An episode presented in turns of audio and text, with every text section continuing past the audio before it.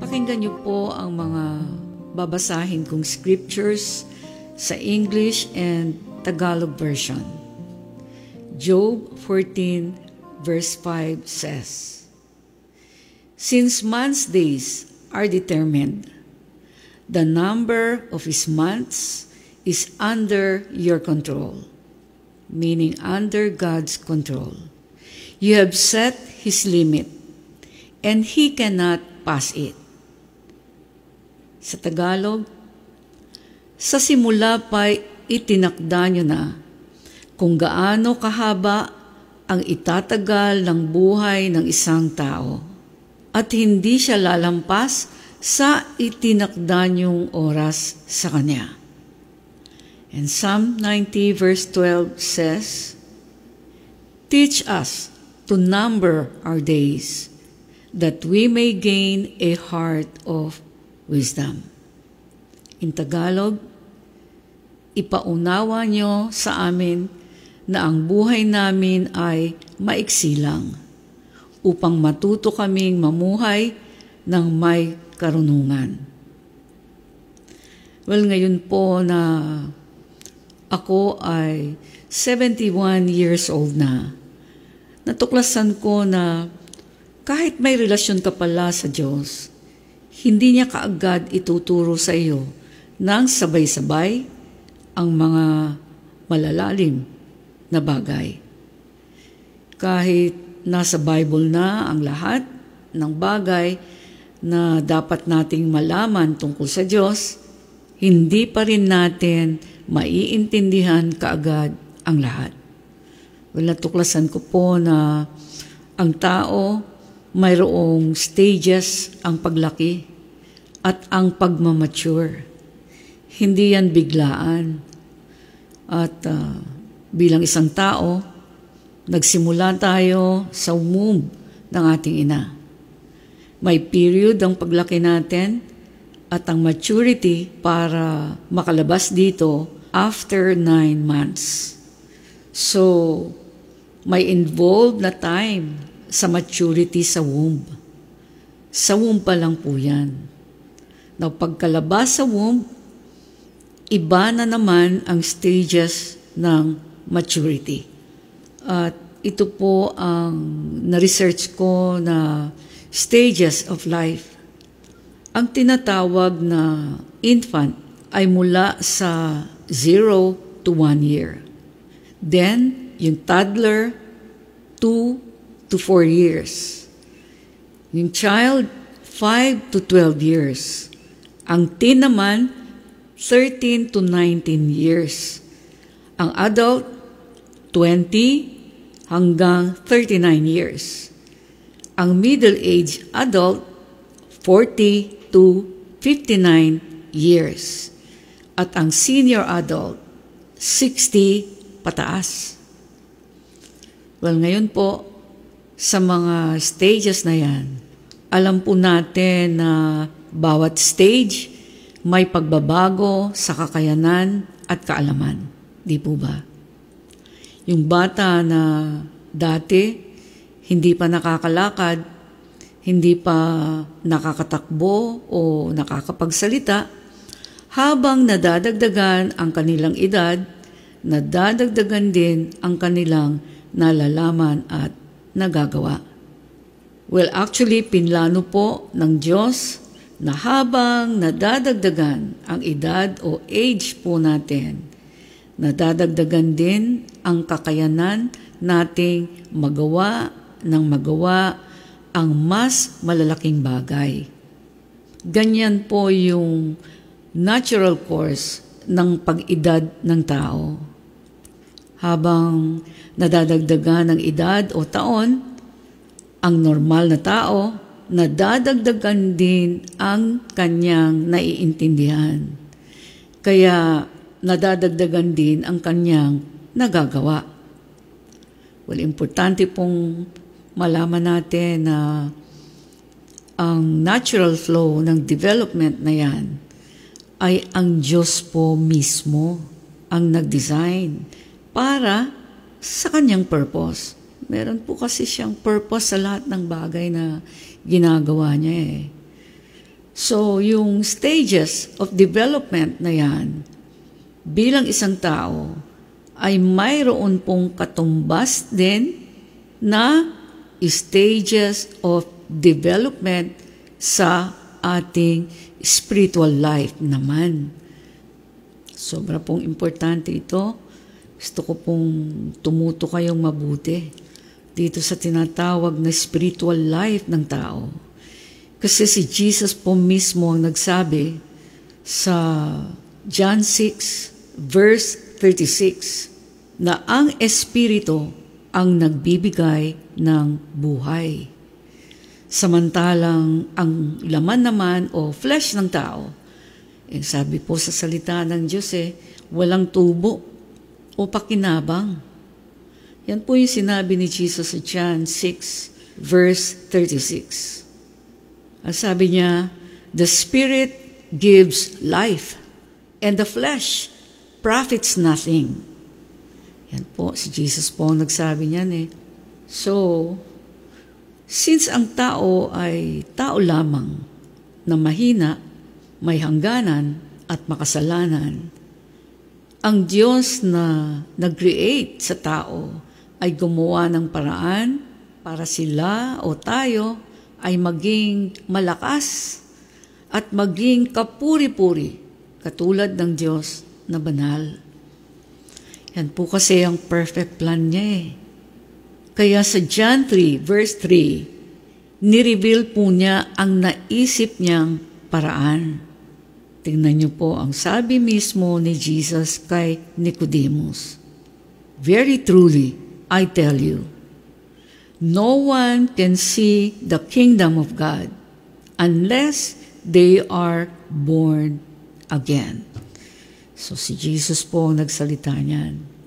Sa Tagalog, ang sabi ni Jesus, Sinasabi ko sa iyo ang totoo. Hindi mapapabilang sa kaharian ng Diyos ang hindi ipinanganak na muli.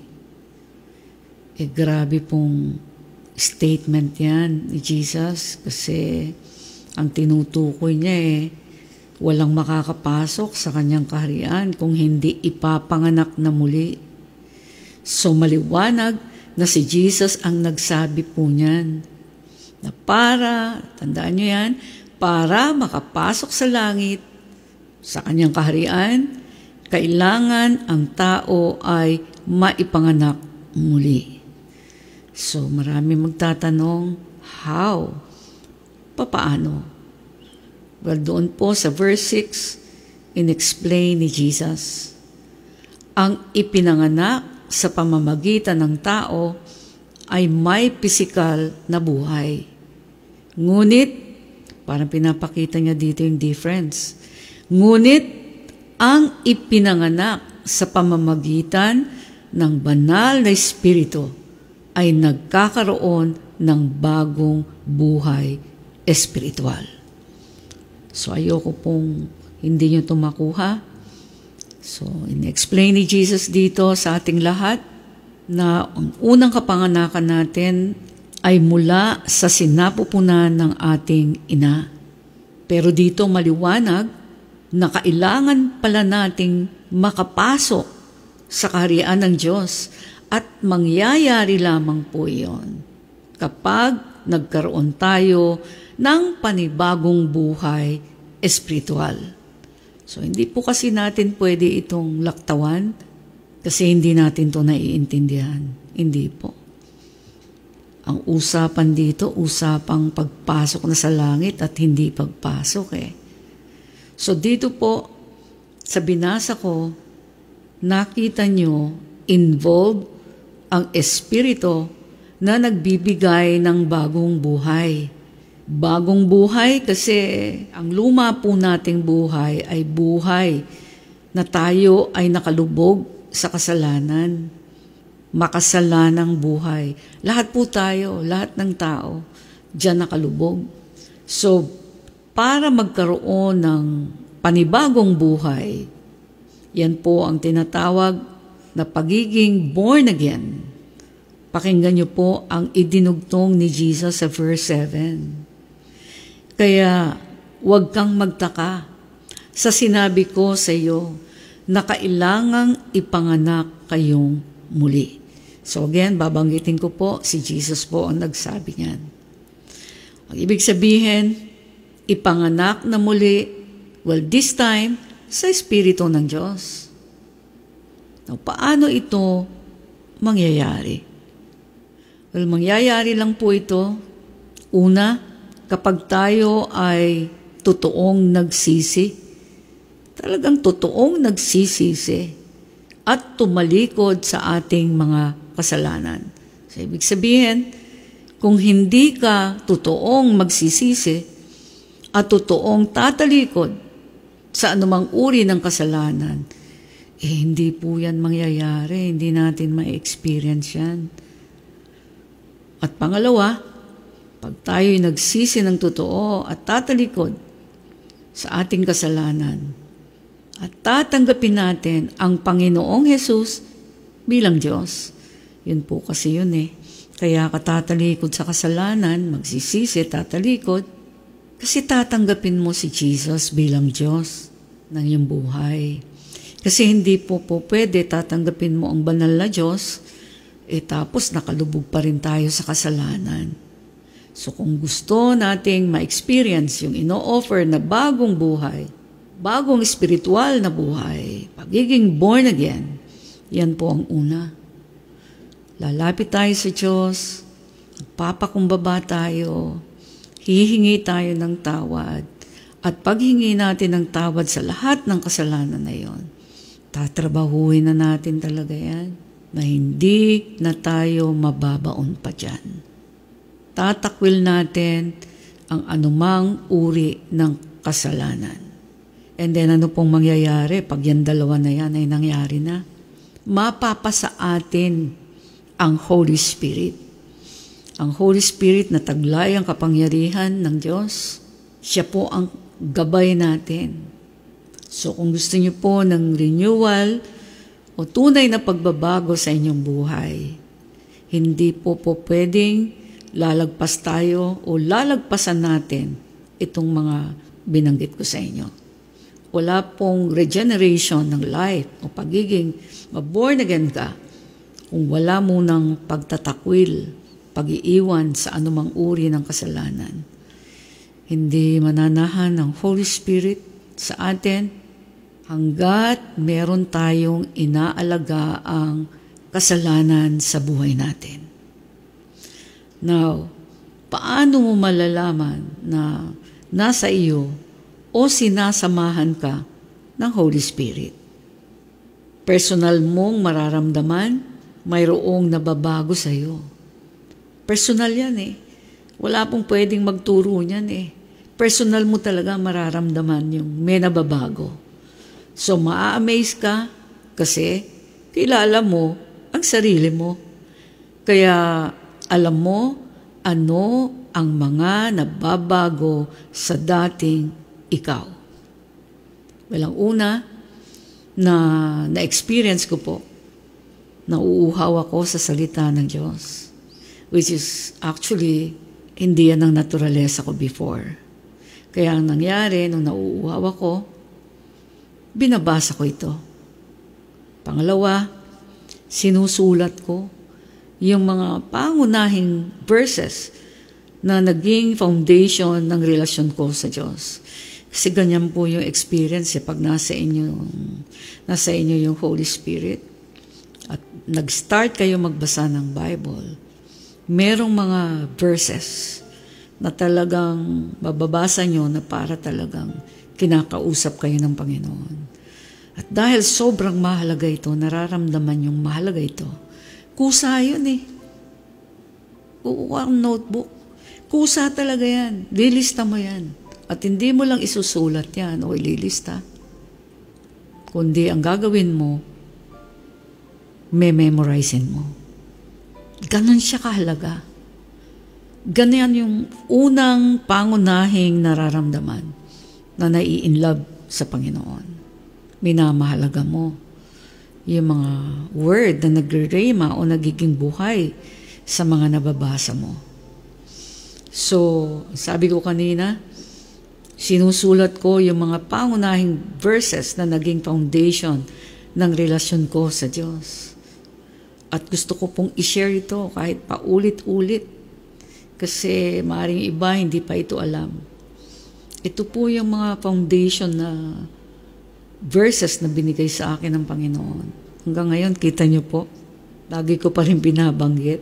Kasi yung foundation, hindi pwedeng mawala yan or else babagsak ka. Di po ba? Kahit anong building yung tinayo, kung mahuna yung foundation, babagsak ka. Kaya yan pinatitibay talaga sa pamamagitan ng ano po, sa pagsunod sa salita at hindi mo iniiwanan yung foundation na yon. So, sa Matthew 6.33, yan po yung unang-unang parang apoy sa aking puso na minahal ko talaga.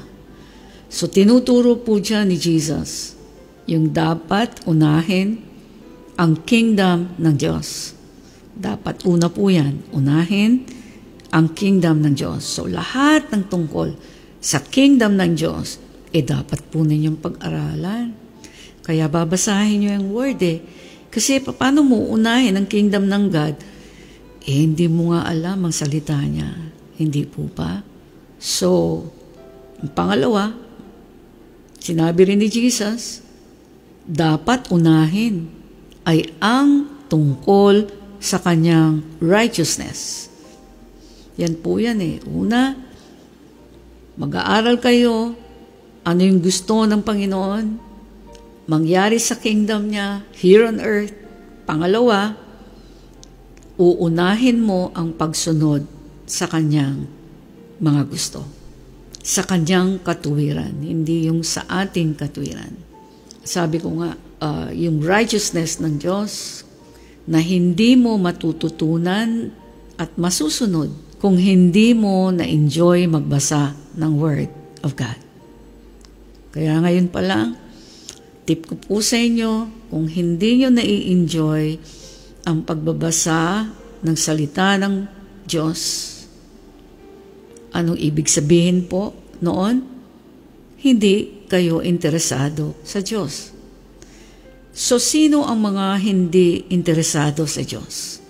Yun pong hindi nakakakilala sa Kanya at yun pong hindi nagmamahal talaga sa Kanya. Kasi nagbabasa ka, nauuhaw ka, makilala ang Diyos na hindi mo naman nakikita. Bakit? Mahal mo siya eh, hindi po ba? Eh naku po, nagbabasa rin kasi gusto kong matuklasan kung ano ba ang dapat kong gawin para ma-experience ko na buhay at nakakarinig talaga ang Diyos. So, gusto ko talaga makita ang gusto niyang ipagawa sa akin. Ganon po pala yung nagmamahal. Diba? Gusto mo makita, ano yung gusto niya? Anong gusto niyang gawin ko? Yan po yan eh. Diyan niyo po malalaman din eh kung talagang mahal yung Diyos, interesado kayo sa Kanya, sa gusto niyang ipagawa sa inyo. Kaya sabi ko nga, that time, gusto ko itong matuklasan ng matuklasan para masunod ko ng masunod. Bakit po? Alam ko kasi, kailangan ko siya. Alam ko, siya lang ang pwede ko maaasahan para sa aking mabibigat na pinagdadaanan. Walan po ang pagpapaalala sa ating lahat ng mapagmahal nating Diyos. Hanggang sa muli, iniiwan ko po sa inyo ang kapayapaan ng Diyos at ang kanyang masaganang pag-ibig. God bless you all.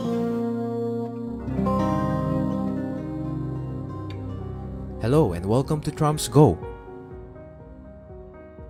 Trumps Go is an acronym for the Rock of My Salvation Global Outreach that fits our purpose statement perfectly. To go into all the world and preach the good news to everyone. Matthew 28:19. Therefore, go and make disciples of all the nations. founded by Pastora Emerita Barqueros in 2001.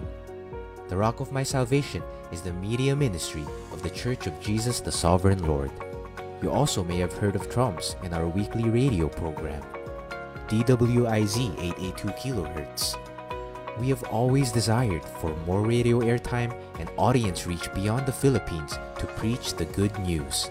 Today, through Troms Go, we practically have unlimited airtime and a global platform that can reach into all the world.